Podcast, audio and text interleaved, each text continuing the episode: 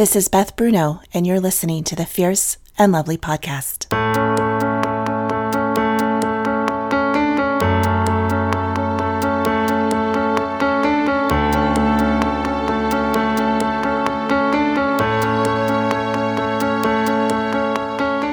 On this podcast, I amplify the feminine voice and curate feminine glory so that you, my listener, find your own fierce and lovely story.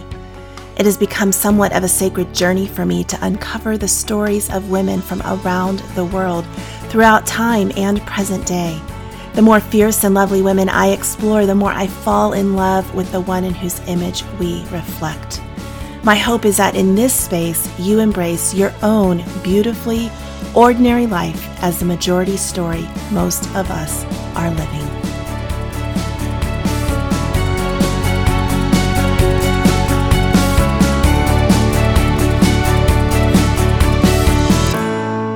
Welcome to the Fierce and Lovely podcast, where I have the privilege of meeting women and hearing their stories and getting inspired and then bringing that to you.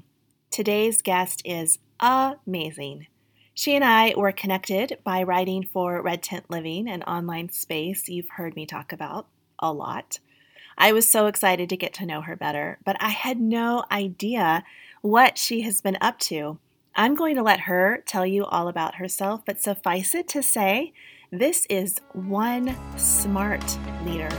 Her name is Elisa Cortez Bast, and here's our conversation. Hi, Elisa. Welcome to the show. Thank you so much for having me. So, I would just love to hear more about you. Let's start off there, where you are and uh, what occupies your days, what what occupies your heart, what space do you find yourself in? Tell us a little bit about yourself. So, I live in the great state of Michigan, um, but I am Puerto Rican. Um, by birth. And so uh, we're kind of um, this multiracial family that's on life together. Um, so I'm married uh, to a mostly Irishman. So we tell people we um, we love hard and we fight hard, not very often, um, but it's this beautiful mix of just kind of passion and steadiness um, in our marriage. And we are the proud parents of two sons. Um, Roman Edward and Judah Raphael, who are probably equally split between the two of us in temperament. No, I, I love it. That's a great description. yeah it's you know it's that moment when you realize oh my gosh i thought this would never come back to haunt me and now i can't call my mom because she knows she was praying for this um, and you know what occupies my days is i have the privilege of working as a denominational executive so it's a it's a high profile position but i help churches um, coordinate their outreach efforts and develop deeper listening patterns to what is breaking the heart of god and what's breaking the heart of their community and how to find places where the two of those things meet. Um, and additionally, I tell people I, I champion their missional imagination. Um, what can we not see that is possible? What can we do that we haven't considered yet? And what needs to be resurrected and given new life and new wings uh, that people can get behind and feel empowered by? And so I'm so grateful that those are the things I get to live into almost every day and find new places and new ways uh, for people to engage with me. Uh, wow. That, like, there we go. We're going to be talking about some crazy cool things that you get to do. But you're also a student, which yes. adds another layer, I think, of complexity to your life. Tell us a little bit about that.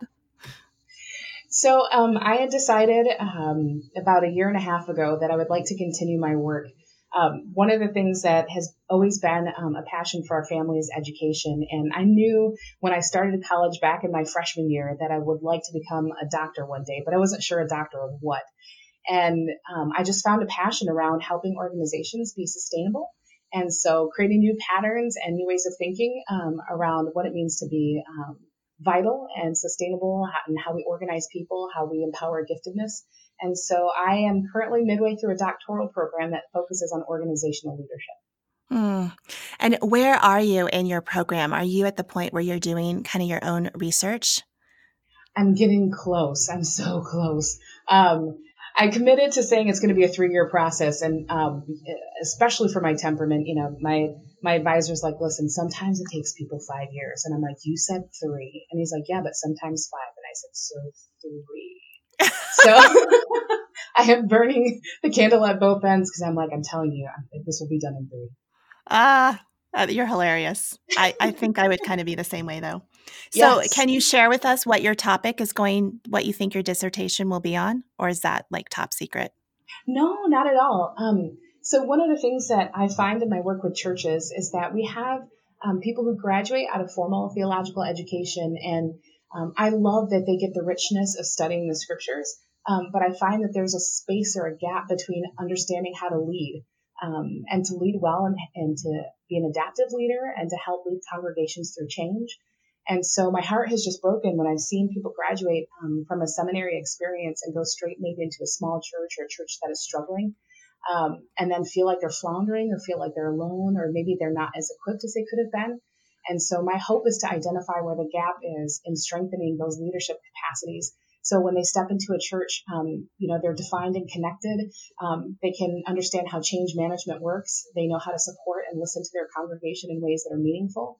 Um, and so that's what I hope my um, work will reflect on and be a resource for in the church. I can totally see that how seminaries are, you know, full of people with a calling to just do ministry and care for and love people, and maybe have not fully uh, recognized or or had to live through the reality that leading a church means needing to be a leader and have those skills, needing yes. to know business, and you know basically running a small business and needing those skills as well.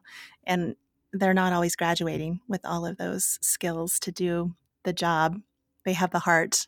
Yeah. Yes, and church is so hard, and so you know it breaks my heart when I see people um, be so full of optimism and excitement, and they come into a faith community and you know there's dysfunction or disorganization and their dreams just feel crushed in that moment and that feeling of helplessness or that feeling of you know i didn't expect this you know i look at that and i go is there any way that we can mitigate that on the front end so leaders feel so healthy so even when they feel like they're about to get stepped on um, they say i know how to respond hmm. Mm. Well, it sounds like you have a laboratory in your actual job, your day job, and yes. what you're doing for your denomination. You threw out some phrases that were really captivating to me. I would love to hear more about what what that looks like. First, you said something about listening patterns yes. and help wanting. So, tell, go, dive into that. That sounded really interesting. Sure. So, um, especially in community um, development work, or you know, just when churches are trying to discern, you know, what is happening in their community and how to respond.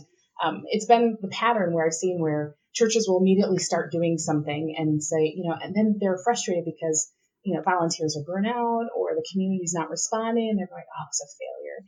And so they forget that the same thing that happens in, in our human relationships one on one are the same dynamics in a community. Um, that you need to sit down and ask, what do you need? You know, where what keeps you up at night? Well, what do you think keeps your neighbor up at night? And to keep asking those questions and then to not let the program become so big or the process become so big that it loses its agility. So when you start hearing something else that you could say, okay, we need to pivot, guys. You know, this is what's happening. And so it's it's not so much being reactive, but being responsive and to keep to keep staying connected. What what are you saying? What is still keeping you up at night? Where have we grown? Uh, where have we missed it? You know, and what do we need to do differently? hmm So, can you give me an example of a, a faith community that has really done that so well and so beautifully that you would, you know, you just want to brag about for a minute? Oh, well, I had the privilege of um, helping to open a community center um, now almost uh, six years ago. And as awkward as it was, they actually did like the survey, focus group, door to door work of saying, what do you really want? And they left the canvas so open um, that the community responded in ways that surprised them. Um, you know, they kind of made an assumption, especially in this middle class community, that people were just kind of bored with church and weren't interested. And they wanted to learn about church. They just didn't want to go into a church. They wanted to learn about like Bible and they wanted to learn about how to have interfaith dialogue. They just didn't think the church could provide that for them and didn't feel like the church was a safe place. And so they stayed very um, um, open and sensitive um, without taking things personally. And so when they opened, they said, okay, we have a wide canvas. And so what, what do we need to do? And so we got to set up a community board. Um, and they kind of drove the programming for the first three years um, to be just responsive to those very particular things the community asked for. And it was so wonderful. Were some of the community members a part of that board as well?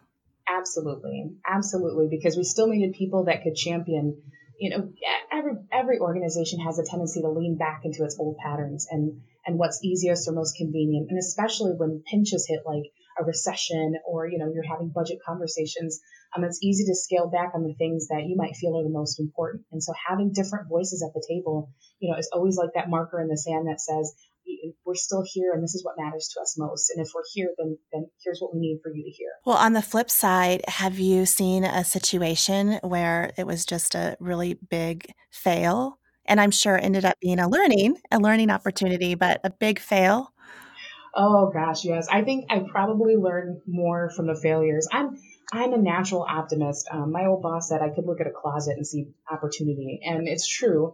Um, and so I had went into a project in a large urban setting, and I called um, a couple different denominations together and the churches together because all of them had had said somewhere that they had some um, some unctioning or some need to reconnect with the community. And so I said, well, of course, everybody's going to connect around mission. You know, we care about our neighbors and we care about loving one another. And I didn't know that there was a long history. I didn't do my research. And so when I when I rang the bell for everyone to come, they came and the room was off. You know, like when you're in a room and you could tell, like, oh my gosh, something I don't know something that is here in this room. Yes. Oh yes. I can't see. Yes. Yes. So, and um and it was bitter. I mean, it, we went nowhere. Like the the energy in the room was low. The spirit in the room was bad. And I just remember getting in my car and, and like starting to tear up because I was like, I failed, but I don't even know what I failed at. Something failed. And, um, you know, I, so I started doing the phone calls and saying, I'm sorry, I didn't listen before we came in this room. Can you tell me what happened? Why did the room feel this way? You know, and I had, I had people yelling at me and screaming and it was just screaming out of their own frustration and their own grief and their own anger. Um, and, but that was a big learning for me. And I said, you know, never again. Wow. Doing the research, do, finding out what you're walking into, a little bit of the history of a place and a, a story that the community holds. So important. Yeah. Oh, love that. Okay. Another phrase that you threw out there in the beginning was helping um, with missional imagination. Yes. Ah, yes. that's so intriguing. Tell me more about that. So, you know, I think I think we're programmed somewhere along the way, um, and I know it's probably true for most adults, but especially for people who worked in church for a while. We try something, it's rocky or bumpy, and we're like, okay, we're just going to abandon this. Like this was this was bad. Um, or we've done something for so long that we don't ever have like the courage to kill it and give it a dignified burial because we're like, well, I just don't know what's next. And so I love to come into spaces and say, you know, um, can this be imagined a different way? Um, who's not at the table that has ideas? Um, you know, what if we just pushed out, you know, one step to the left and one step to the right? Who could we invite that would never come if we just kept it so narrow? And some of the ideas that I've seen have been so fun. Um, you know, with, with things that people already have in their hand, and you just have to give them permission to play. You have to give them permission to say, okay, let's just put everything on the table. You know, what would be fun? What would be life giving for the people sitting in your pews? What would be life giving for your congregation? And um, and so we've learned we you know through the process you have to be able to for things that have a long history that you celebrate it well and you give it a dignified burial. And for the things that are new, you give it enough time and enough resourcing um, to really fly. So tell me some of the crazy ideas that have come from this imagination.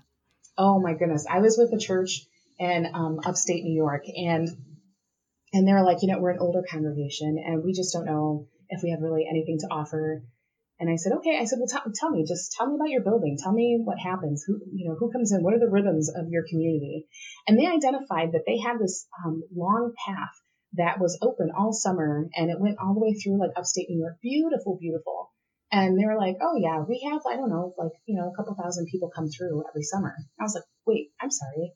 What did you say? And they're like, oh yeah, they the bike path cuts through our property, and so we open up our our church and they use like our bathrooms and you know just things like that. And I was like, oh my gosh, do you have hospitality people in your church? Like people who just, that's their thing. And they're like, oh yeah, of course. And so this summer they sent me this nice little note and it was, I loved it. It was like on this grandma card, you know, with like the roses yeah. and flowers. And they're like, um, thank you so much for helping us. We just started giving out water bottles and had people greeting and did music. And I'm like, yes. And so for them, it was life giving because it was part of the natural rhythm of their community. And it was just something they hadn't seen that they could participate in I love that. So, tell me another one. I love these stories. oh my goodness, I'm trying to think. There's, um, I, honestly, I have the privilege of, of seeing so much. We have um, a church that's in New Mexico that felt like they wanted to respond to the immigration crisis and some of the things that were happening on the border. And they're small. They're very small. The church is like 80 people and and they said, you know, we're we're new, we're not even native English speakers, we don't know how helpful we can be. And I went and visited them earlier this year, and they had converted um, almost all their extra space in their building towards like having a clothing closet. And so even when people were just getting dropped off in the middle of the city, they were just going and driving in and grabbing them and saying, um, I know you don't have family right here in the city and you're waiting on family. We're going to be family to you. And so we got to watch as they just like welcomed people in and and as they were on their way to, you know, whoever their host family was um, in the United States for two to three days, they just participated as family.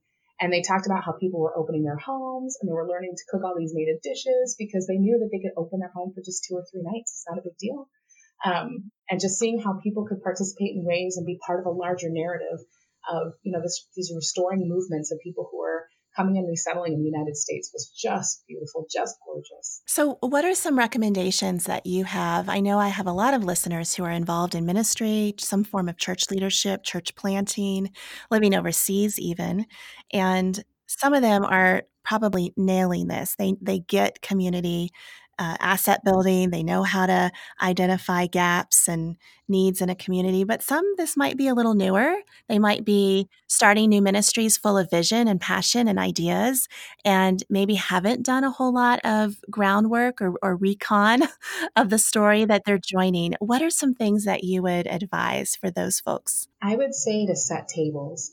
Um, have people come and just talk to you. Listen well. Um, find the themes that are reemerging over and over. Um, invite people. I have one um, dear, dear friend, one of my best friends in the world. And for the longest, she was just labeled a dream killer because she was so detail oriented. And so nobody wanted her at the brainstorming table. And when I realized what her strengths were, I said, wait a minute, you know, you can help. You just need to know where the plan is. And so reinviting her back to the table and saying, okay, here's what, here's what we're envisioning. What do we need to do? And giving her space to process that. Uh, we were able to partner together in ways that were way more dynamic. And so instead of being afraid to have people that are going to challenge and push back, set a very large table. Help me understand.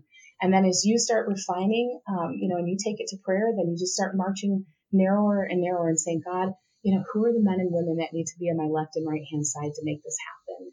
Um, and then just be passionate about sharing it wherever you go over and over and over and over again. You really have to be a vision caster to, yes. to lead in those spaces. Yeah. Yes. Well, you are also so in this role, you're also a pastor. You you do a lot of preaching at at some of these churches you visit. Am I understanding that correctly? And you're going to be teaching at uh, the Brave On conference with Red Tent Living. And I would love for you to give us a little bit of kind of the story that you've chosen to, or the woman that you've chosen to teach about, and a little bit of, of what you've discovered in her story.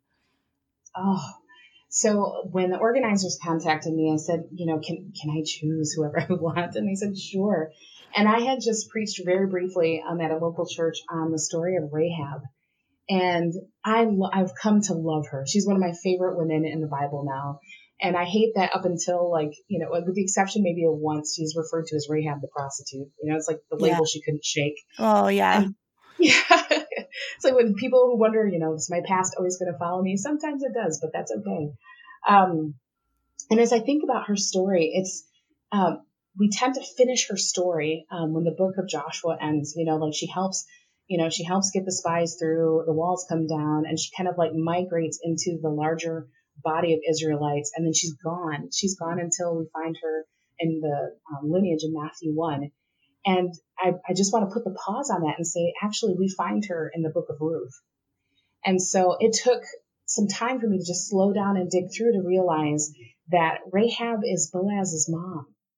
And so when we see Boaz as a godly man responding to, to Ruth and um, responding to somebody in a marginalized community, you know, as a Latin American mother, I think about the ways that I talk to my boys, you know, like, I know you're not going to do that. Don't you dare. And I just imagine Rahab just being at the table saying, son, don't you dare take advantage of that girl. We don't do that in this house. That's not what your dad did. And that's not what we do. And so I love that, especially as, you know, when, when things like the Me Too movement and things like that were being unearthed, it broke my heart to hear um, some of my millennial colleagues say, "Oh, I hope I don't have boys." You know, that I hope my baby doesn't turn out to be a boy. I would hate for him to be this kind of person. And I look at Rahab as a picture of such an, a great mother that she could take her own experience and how she was welcomed in the community and how um, she responded with bravery and courage and to, to also dial that down into a generational legacy of recognizing marginalized people and leveraging your power to lift and elevate the voices of people who are on the fringes. And so I love that she shows back up in Matthew, and I love that she shows up in Hebrews 11 at, in this hall of heroes, because I think she not only cared about the family that was around her in the moment when the walls came down, but she cared about the family that came after her. And that to me is like this beautiful act in two parts. Oh my goodness. That is so true. We tend to just forget. Uh, I mean, we just don't notice her after mm-hmm. Joshua.